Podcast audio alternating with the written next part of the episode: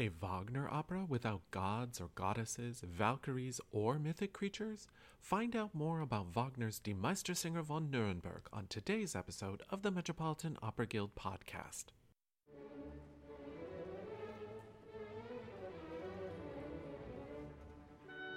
The Metropolitan Opera Guild is dedicated to enriching people's lives through an awareness and deeper appreciation of opera.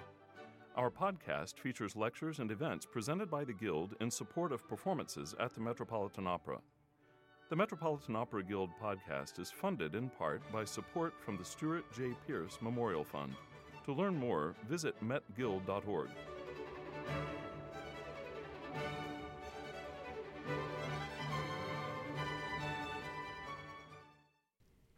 And now a word from our friends at Teens Tackle Opera.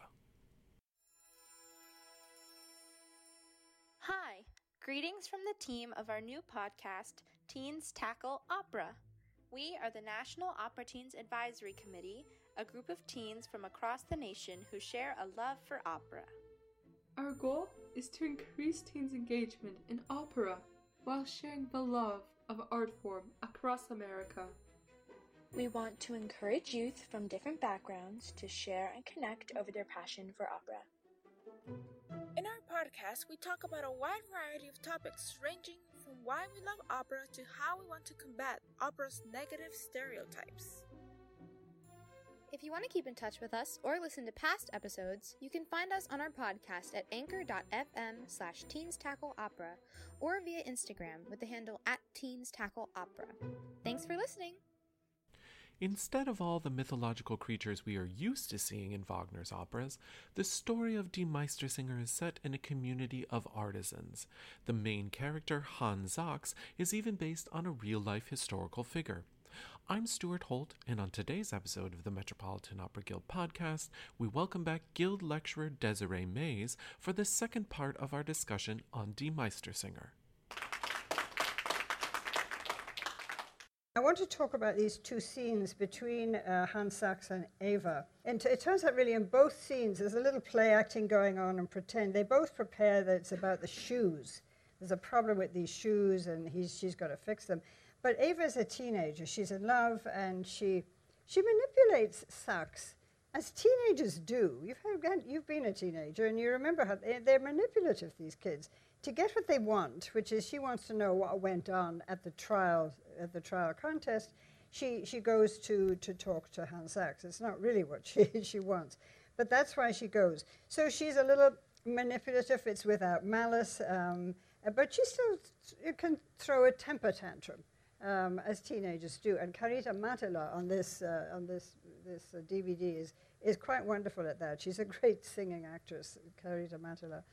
Um, so she tells Sachs in the course of this that it looks like Becker is going to be the winner. He's the most qualified, the one who doesn't make the mistakes, as she thinks, and she will have nothing to do with him. She'd rather ha- marry Hans Sachs, which is sort of a thoughtless, backhanded compliment. You know, I, I won't have anything to do with him, but I can marry you instead. And in, in this first section, we learn he is a widower.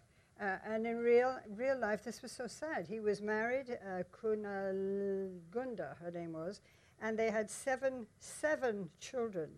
All died. I mean, you, you know what that can do. I mean, if you lose one child, it's the end of the world. But he, he had lost a wife and seven children in real life. Um, he did remarry a couple of years later, um, and this opera is set in that time where he is a widower. He could have been an, oh, not old, I mean, he's barely 40 in this. Uh, but he could have been her husband. It would have been a possibility. And the famous, famous line comes out of this first scene Art is what matters here. You know, not who I marry or anything else, she, who's she kidding, but, but it's art is what matters here. Hier gilt's der Kunst. Um, and then in the end of that first interaction, she thinks that Sachs is going along with the judgment of the other masters. He doesn't like him either. So she storms off. She's angry and upset as Sachs, whose perceptive, comments, I thought as much, guessing that she's fallen in love with Walter and wants him to win. So we're going to watch uh, some of that first. This is, again, the Otto Schenk uh, production, James Morris and Karita Mattila.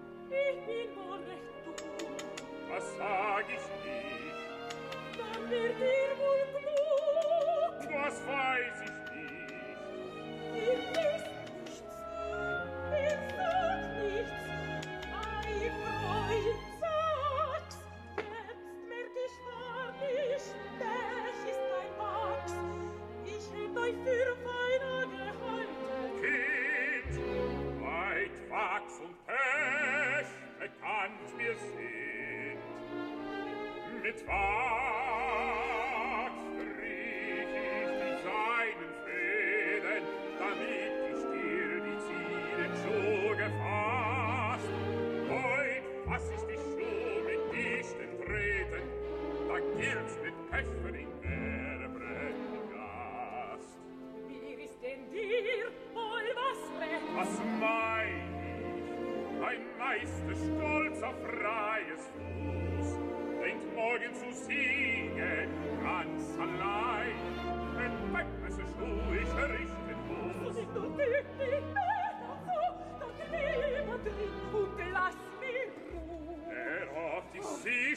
singen. Wieso denn dir? Ein Jung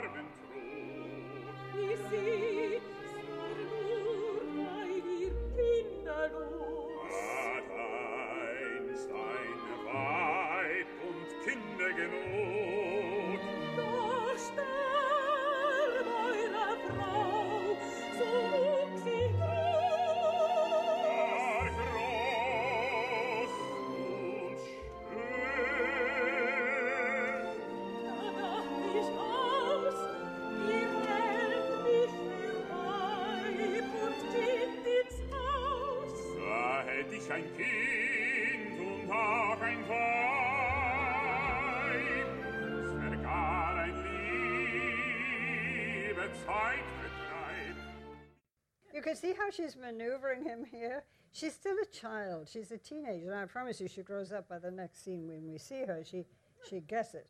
But the, but the tenderness here between them, I think that's the love story in this opera. It's between Sachs and Ava, really. Um, they understand each other, and there's an extraordinary warmth that, that Morris is so great showing in, in this. So we'll go to the second scene now, and this comes the morning after the riot. Uh, it's Midsummer Day, and everybody's getting ready for the festival. They're all dressed up. Ava comes to Sachs uh, ostensibly again to complain about her shoes, and he plays the game about the fit of the shoe while knowing she's really there to find out about Walter, what's going on. It's uh, scene four, act three. Um, Ava, ri- richly dressed, uh, though pale and distraught, she's really concerned about what's happening, Sachs. God be with you, my Eva. Grüß Gott, mein Evchen. Already there's a little term of familiarity, little Ava. It's a, it's a, it's a uh, familiar term. How noble and proud today. You'll feel old and young with desire by looking so beautiful. Master, it's not so dangerous, and if the tailor has brought it off, done the right dress, who'll then see where I'm anxious, where my shoe is pinching me? Sachs, the wicked shoe. It was your whim that you didn't try it on yesterday to see if it fits. Note I had too much trust. I was mistaken in the master. Sachs, I'm sorry. Show me, child, that I may fix it. So they go on a little bit about it's too wide, it's too tight, it doesn't fit. And he says, Well, okay, I'll fix it. So he takes it off her foot. Now, she is here. Sachs is there. She has her foot on the, the little stool, and he's working on the foot. And then Walter enters from the other room, all magnificently dressed, and she is completely blown away. Uh, silenced, this singer is no longer singing at this point, um, but Sachs apparently hasn't seen him. So she sees him. Um, he now tries to cover. You know, he, he, he, he, loves, he loves her. There's no question about that. But he also knows that it's not going to work out for them. So he says, always cobbling, almost mumbling under his breath. While he's fixing the shoes, she's here, and uh, Walter is, is across the room. Always cobbling, that's my lot. Night and day, I can't get away. Listen, child, I have thought over what will put an end to my cobbling. It'll be best if I woo you after all. Then I might still win something for myself as a poet. You aren't listening? Say something. It was your idea, wasn't it? Now, there's great poignancy in this. She's not listening to one word he's saying because she's only seeing Walter. But he's, he's, he's saying this very well. I note it. Make your shoes. If only someone would sing an accompaniment. I've heard a very beautiful song today. Would that a third verse might complete it. And at this point, Walter, gazing fixedly on Ava, sings the Abgesang. He's totally inspired and he sings the end of what is the prize song in the final act. Halfway through, Sachs says, Listen, child, lausch Kind, das ist ein Meisterlied. That is a master song. Walter, wonder on wonder now appears twofold day I gladly greet, for like two suns of purest bliss, the most glorious pair of eyes I there perceived. And he sings of the beauty within the framework of the master singer's uh, rules, but not exactly. Sachs then, uh, having finished the shoe, comes back and puts it on to Ava's foot. Let's see if that's helped the shoe. I think I've succeeded at last. Try it. Does it pinch you? Ava, who has, this is Wagner's stage directions, Ava, who has stood still as if enchanted, gazing and listening, bursts into a sudden fit of weeping and sinks on Sachs' breast, sobbing and clinging to him. Walter advances and wrings Sachs' hand.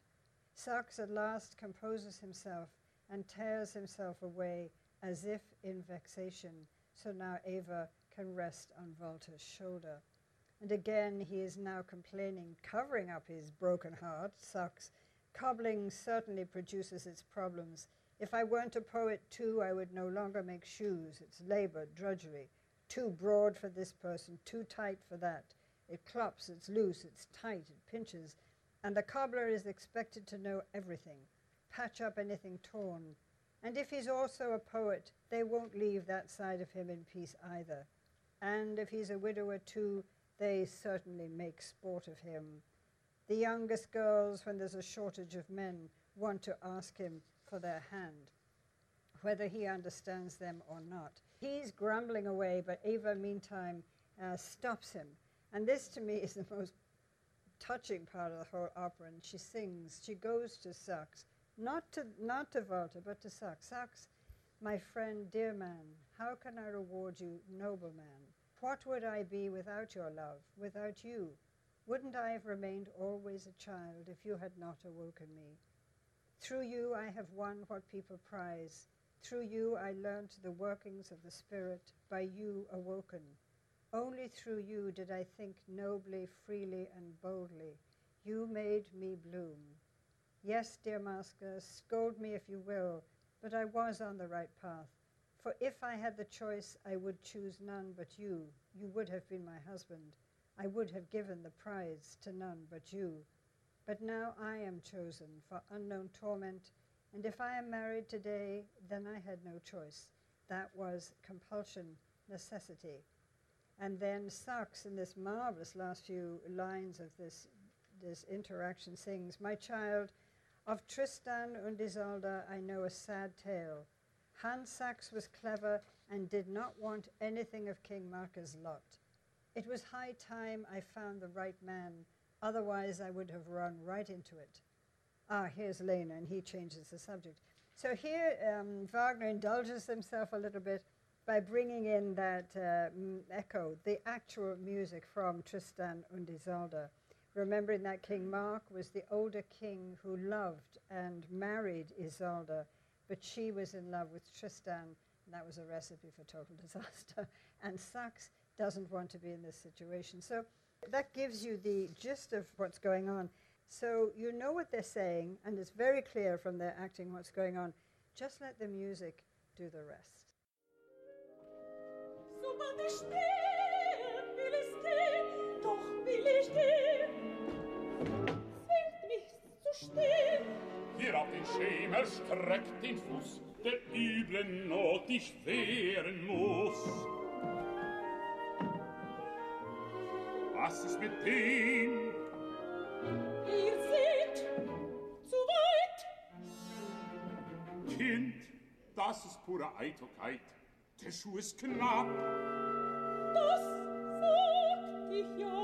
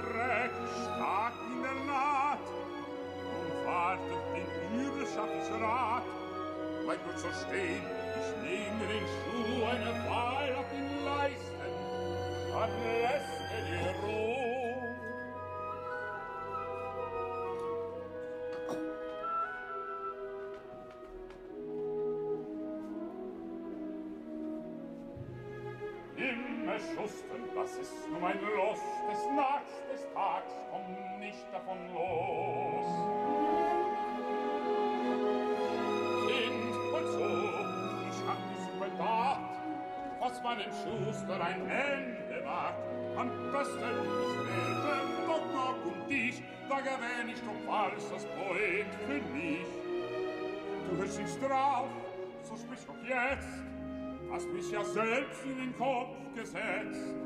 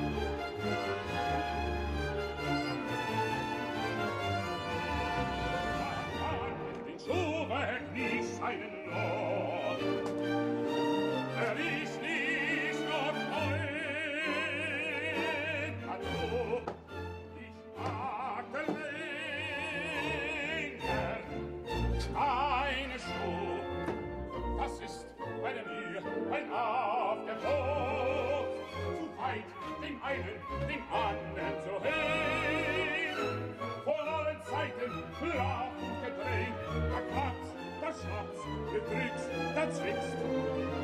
Der Schuster soll auch alles wissen, flicken, was nun ihm zerrissen. Und ist der gar Poet dazu, da lässt man am Ende immer gar keine Ruhe. Und ist der erste Herr Witwergal, zum Haaren hält man ihn die jüngsten Mädchen, ist Gott ein Mann, begehren, erhielte hirte und sie an. Versteht sie, versteht sie nicht, all einst, ob ja, ob nein, es blieb am Ende Schöpfung und Pech, und wir sind dumm, tückisch und frech.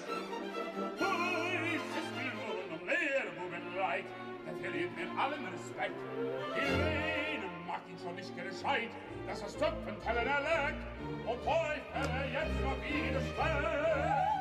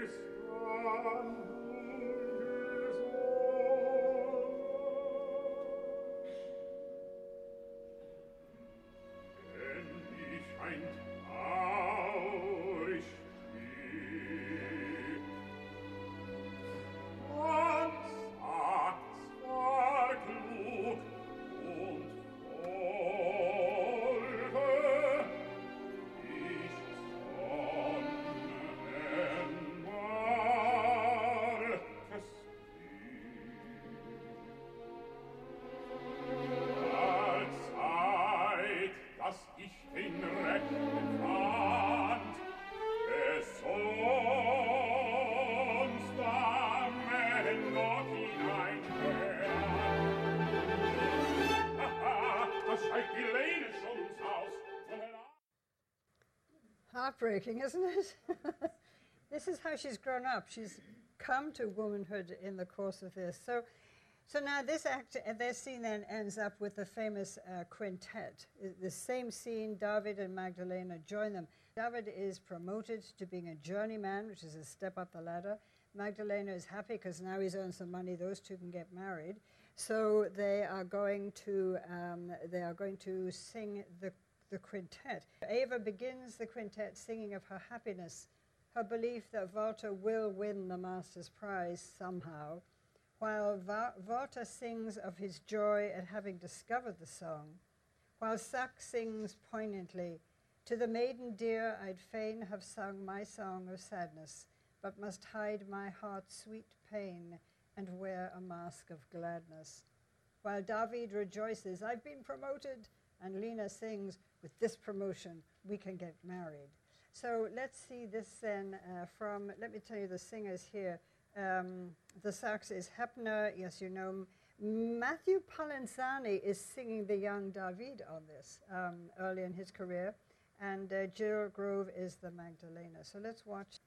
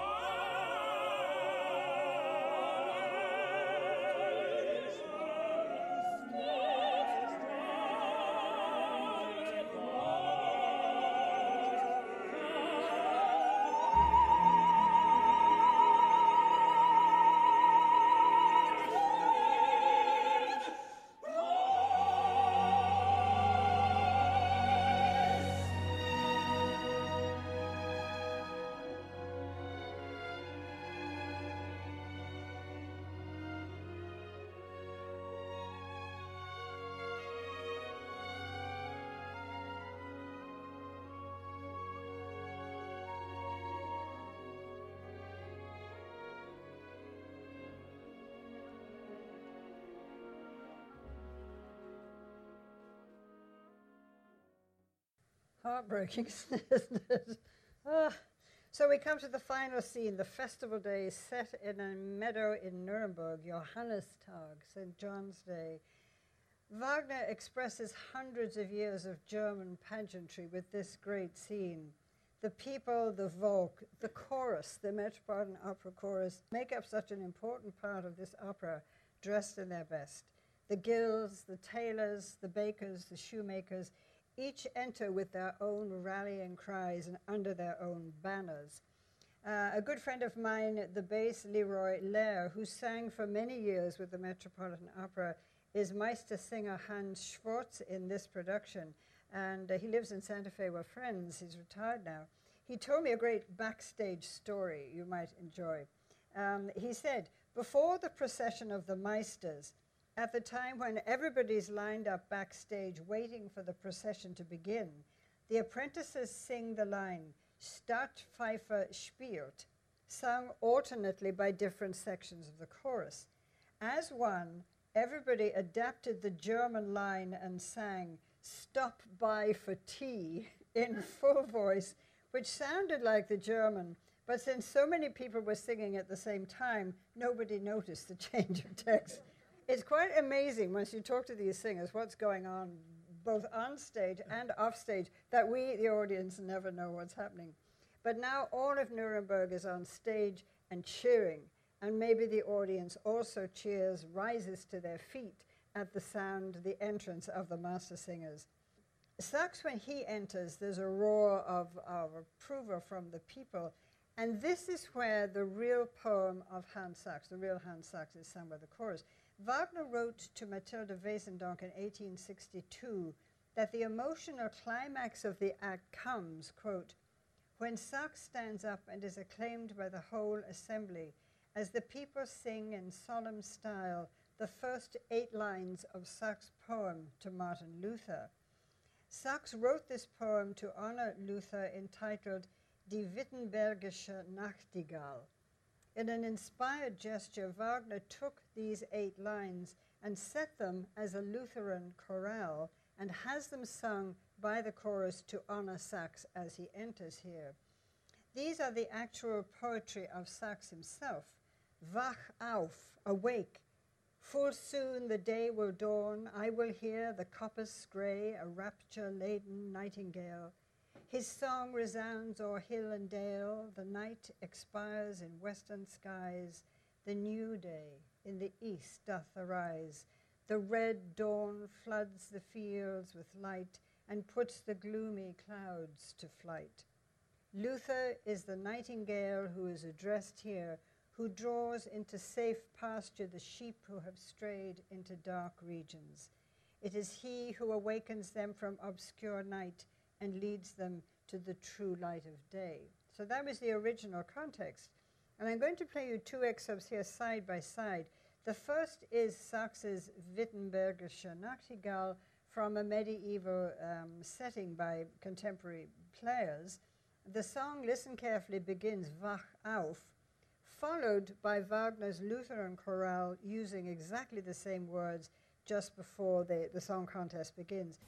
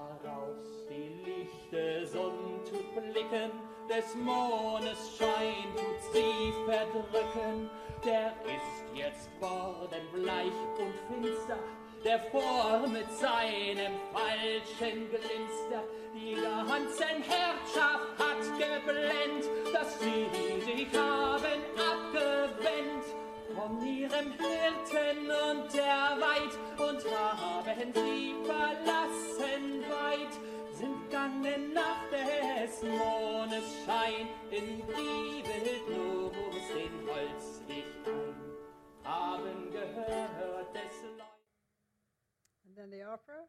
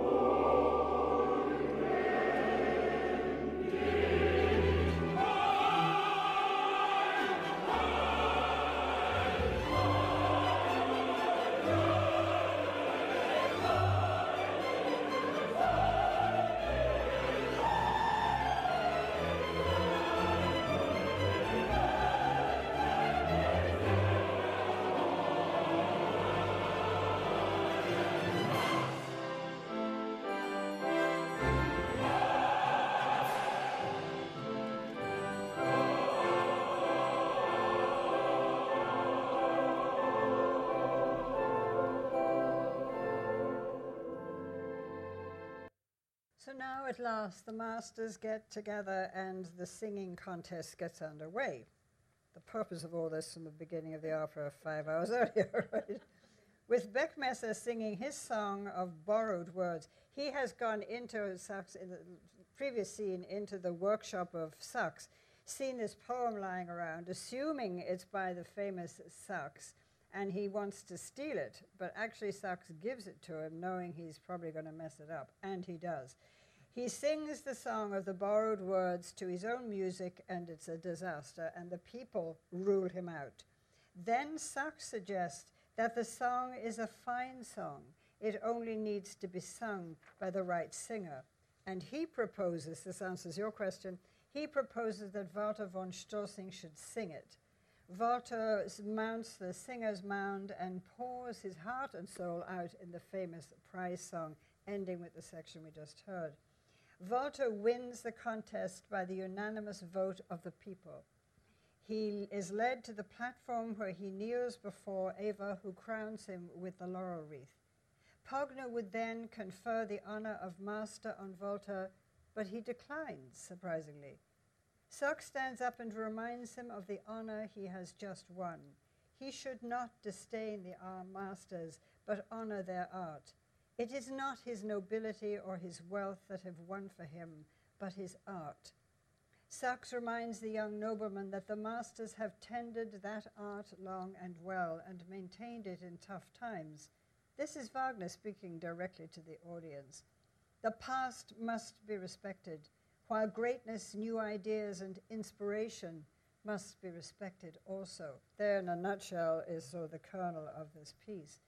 In the final moments, Sachs takes the golden chain of the masters and places it round Walter's neck. Eva takes the wreath and places it on Sachs' head, as the people sing Heil Nuremberg, beloved Sachs. So here you're going to see the end here, and we'll talk a little bit about this because this is always controversial. This is the traditional ending from the set of Otto Schenk, which is as Wagner wanted it, of course,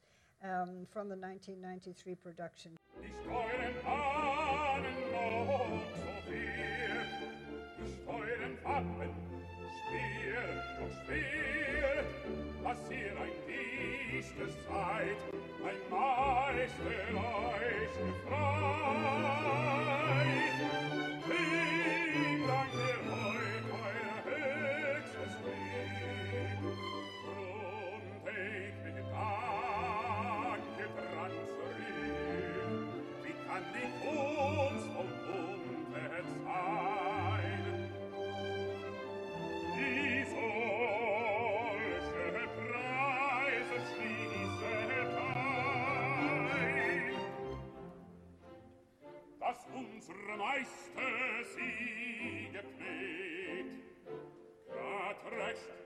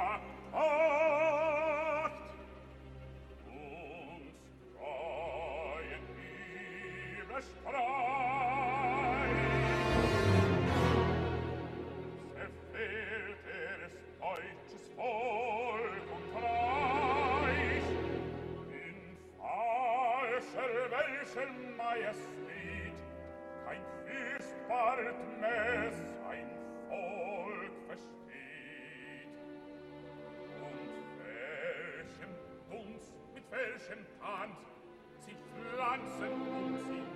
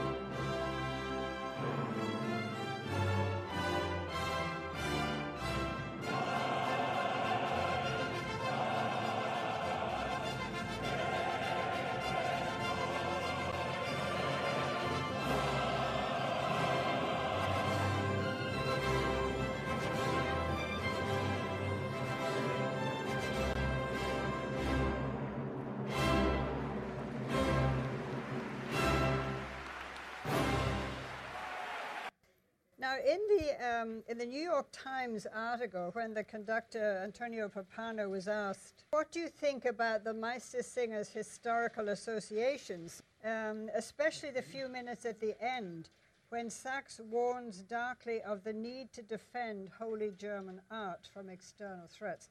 This is always the problem piece. There is no question, Pappano said, it's nationalistic, but it's not Nazi. I think that's important to remember. What Wagner is saying is that society or outside sources are going to put our traditions, our ways of doing things at risk. So we have to be strong in defending that. Now he uses what to us are more than nationalistic words, and that's unfortunate because of the history of what happened in second in World War II. But everyone, I think, defends their country, their culture, and their belief in different ways. You've got to say that in classical music, the Germans have had a lot to give. I don't go into a deep depression, he went on, when I'm conducting that moment. The words Sachs uses at the end were prompted by Cosima, Wagner's wife, who felt it needed to be underlined. The whole color of the piece changes in these two pages. It's weird, Pappano said. It becomes melodramatic, even. So you can tell that Wagner's heart was not really in it. That's a very interesting co- uh, comment from a conductor, I think, and a balanced one. So, this is the only comedy Wagner wrote, of course, and in the character of Hans Sachs, we find the most warm, the most human of all of his characters always a, support, a fervent supporter of German nationalism himself, Wagner composes music that revives pride in Germany's past with hopes for greater, fr- uh, great, great, uh, greatness in the future. So, using this uh, traditional text and uh, scenario, um, Wagner does, in a sense, make an autobiographical manifesto. He is the young knight at the beginning who breaks the rules. He did that. The Meistersingers are those who restricted Wagner in his career at every turn. Hans Sachs represents a long tradition of German music and art. The struggle for Wagner's um, new music was a continuation of all that was great in German music, carrying those traditions to the future.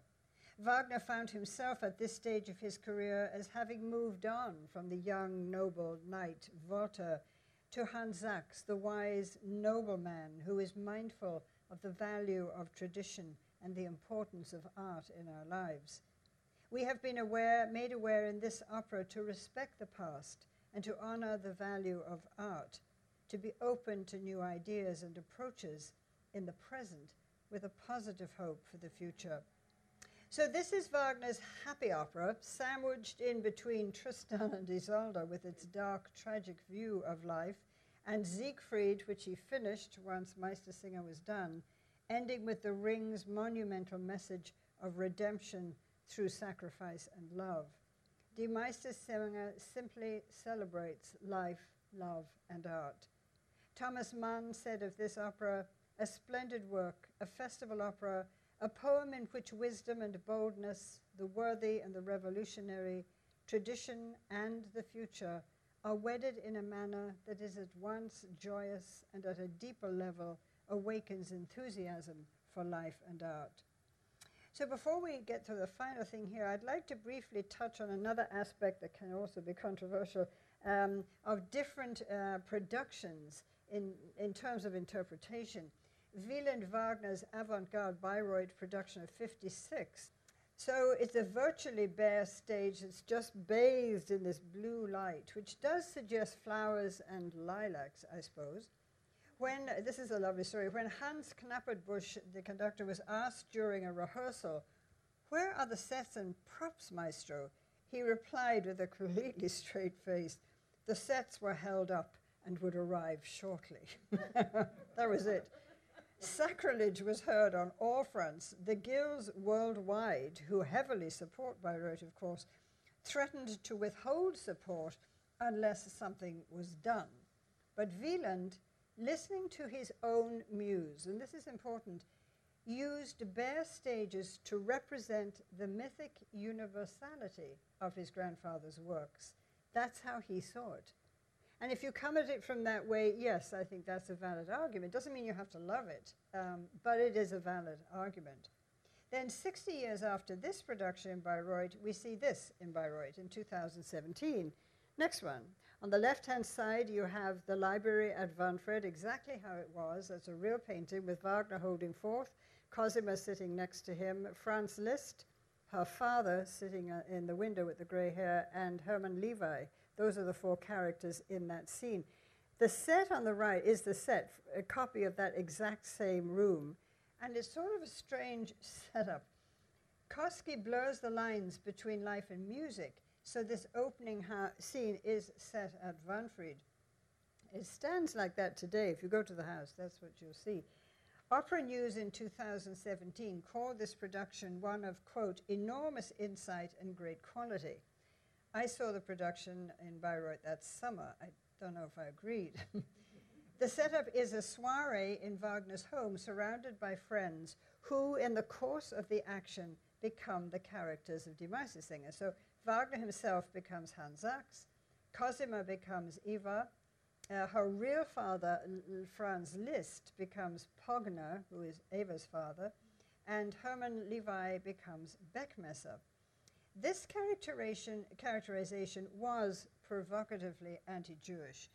Beckmesser is treated shamefully in this production, even as Hermann Levi, who actually conducted the premiere of Parsifal years later, was also treated very badly by the Wagner family in real life. In the second act, Kosky goes a little further and he sets the second act at the Nuremberg war crimes trials, the courtroom, where Sachs, the philosopher, sings the Wahn aria from the witness box. So there's some extremes. I mean, this is what is- we can see. Today we have Otto Schenk's production, which is true to Wagner, chapter and verse, with the stage and set uh, directions exactly as Wagner intended. Wagner, of course, called his works Gesamtkunstwerke. So one is aware not only of music and singing, but of costumes, of the settings, of lighting in one total whole you know, experience. Um, and I think it's a, it's a personal preference whether you may resonate better to the bare stage or, or to, to something like this. Lighting, for instance, is, I was told this, I did an interview with the great lighting director Duane Schuler. He does many shows here in a radio interview. He says lighting suggests mood, feeling, time, and place. It should always be subtle. It's no longer, of course, the means just to spotlight a singer. So, watch specifically for lighting in the next opera you see. Notice how this affects the work and how it affects how we receive it and get it. Um, I w- was able to interview a Wagnerian director for you, Bruce Donnell, who for many, many years, from the 70s to the 90s, 34 years actually, directed here at the Met. Um, he very kindly agreed to give me an interview just for today, and he lives in Santa Fe. He still adjudicates the Met auditions. Leroy Lehrer, the singer whose little story I quoted, said about Bruce, having worked with him several times, I always appreciated how efficiently he used rehearsal time and how well prepared he was. He had always got the piece memorized. He knew every line and every note of the music. Let's talk about Die Meistersinger. Um, what are the major challenges you see in directing this enormous, long piece of Wagner's? It's actually quite fun, and the challenges are just um, working out. When you direct, you, you take you take an opera apart and then you put it back together again. They're wonderful characters. I believe it really should be set in its time because the characters. It's about new bourgeois society, and the the Walter, the knight, is a little bit from a different time. He seems a little old-fashioned, and it's it's one of those operas that I think if you change the time, it just doesn't make any sense anymore. People update. Well, say anyway. Some people have updated Rosenkavalier, and just you don't really have arranged marriages like that in different that's- times. that's so, true. So I think it really, I, I think it should be in its own time. I'm a happy person in life, which C major is the happiest. Yeah, yeah. It's a comedy, right? Yeah, it is absolutely a comedy. Mm-hmm, And when, when Strauss wrote Rosenkavalier, he referred to Meister Meistersinger. He said, "I want to, I want to write a comedy." When he was talking with Hofmannsthal, like Meistersinger, not that's full of belly laughs, but gives you warm smiles. Hmm. And it's like Rosenkavalier. The characters in Meistersinger are all very, very real characters, with their strengths, their faults. Eva misbehaves a little bit in Act Two. Sachs has been almost more of her father than her own father. She certainly can talk to him more than she can her own father. And she really sort of flirts with him in the beginning of Act Two to get information out of him, and he knows what's going on. And I see that second scene when Eva comes to him um, as, as her transition from being a child to being a woman, where she realizes that the pain she's actually caused Sachs, Yes. but at the same time wanting to go to Walter, who's literally standing behind his shoulder.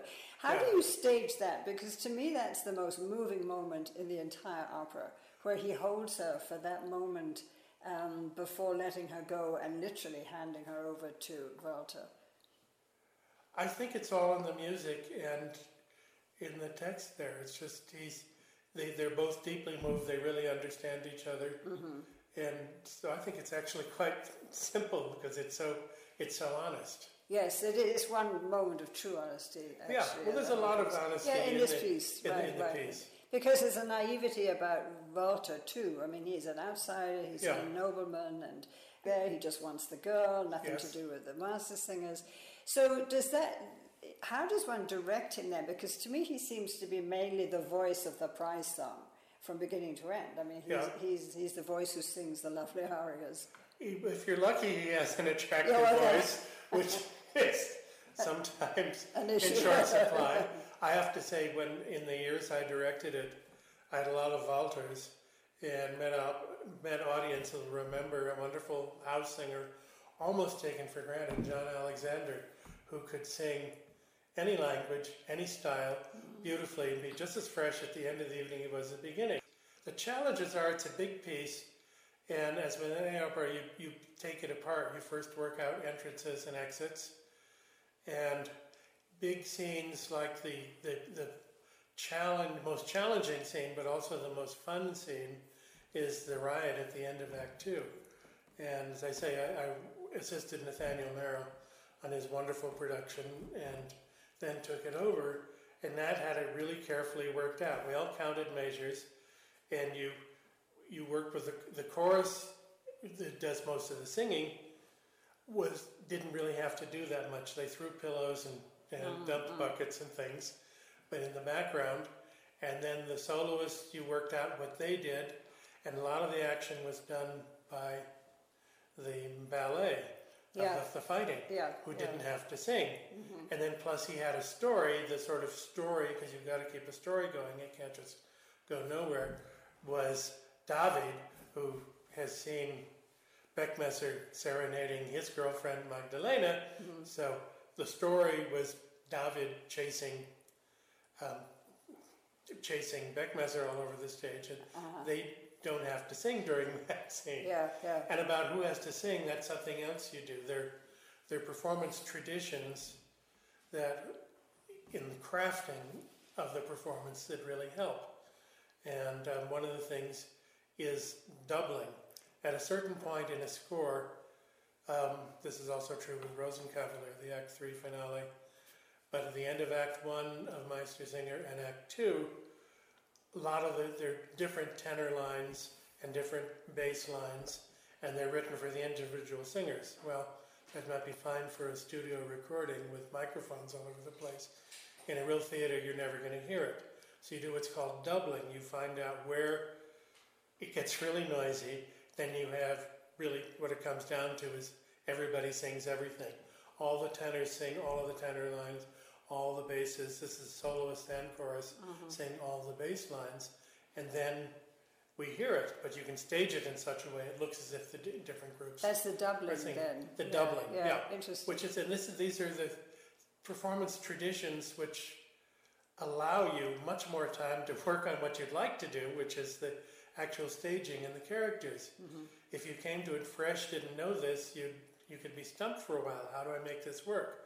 Well, there's solutions have been worked out over time. The institutional memory and the and the memory of um, the, the memory of your music staff, Right, which is why it's important to have a music staff that has been there for a long time and remembers these things from the great conductors of the past. I'm a director who really values the music.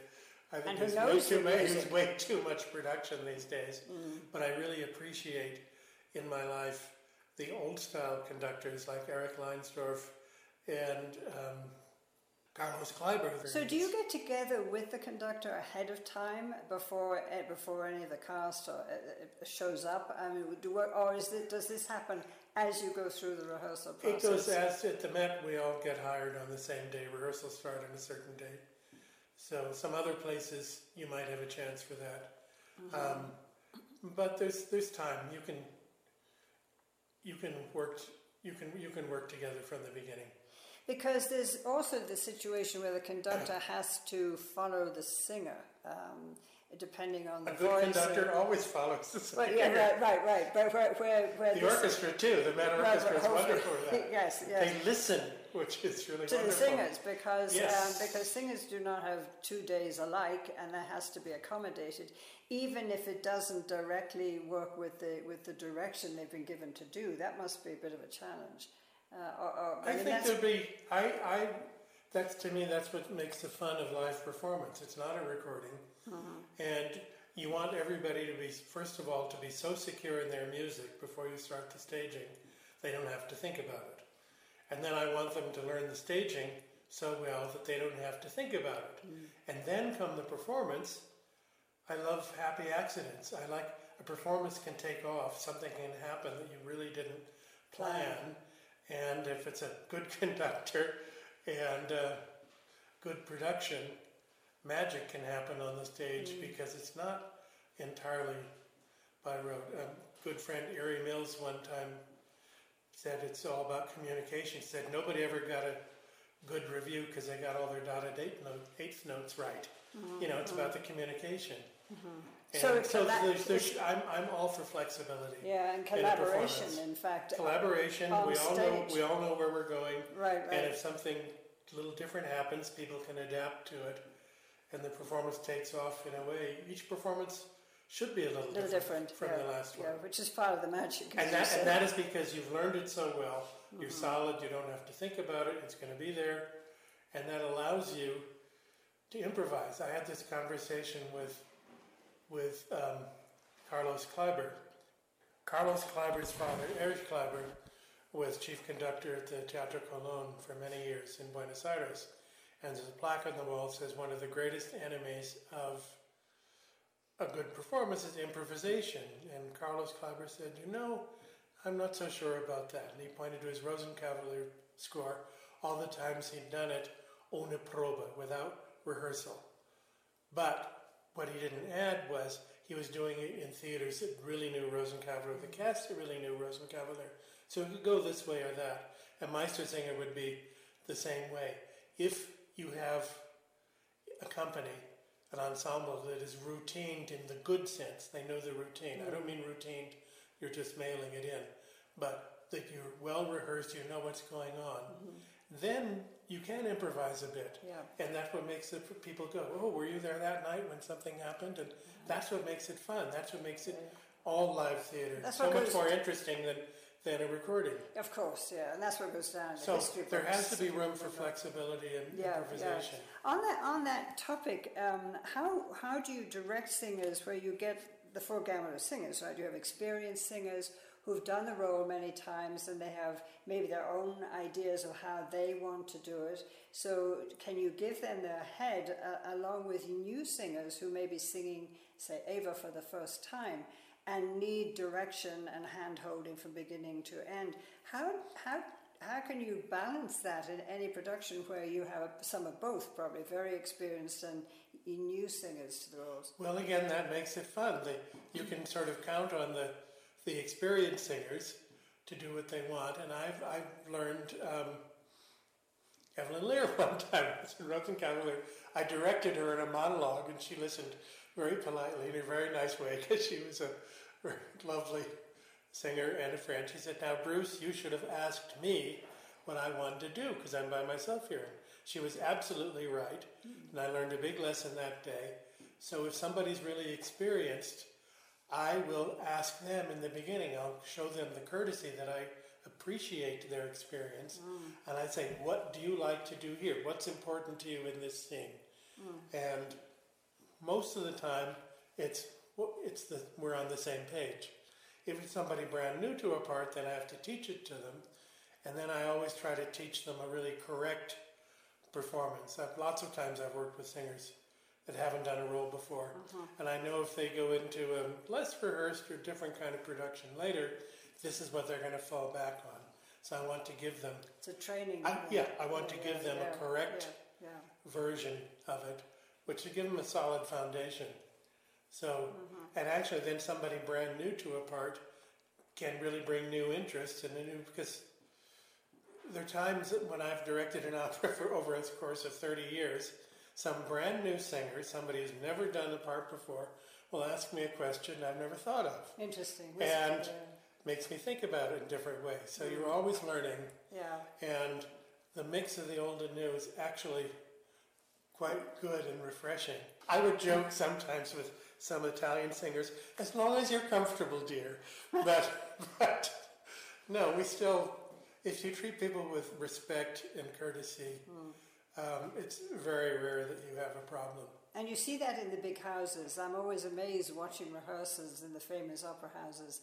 There is a level of uh, obviously professionalism, but respect for one another and give and take throughout. Ab- That, you know, absolutely. the day of the diva has gone where everybody. Well, no, don't don't knock diva. No, no. I, am all for I'm all for divas. I can think of Joan Sutherland and Leontyne Price as divas. But they The were collaborative.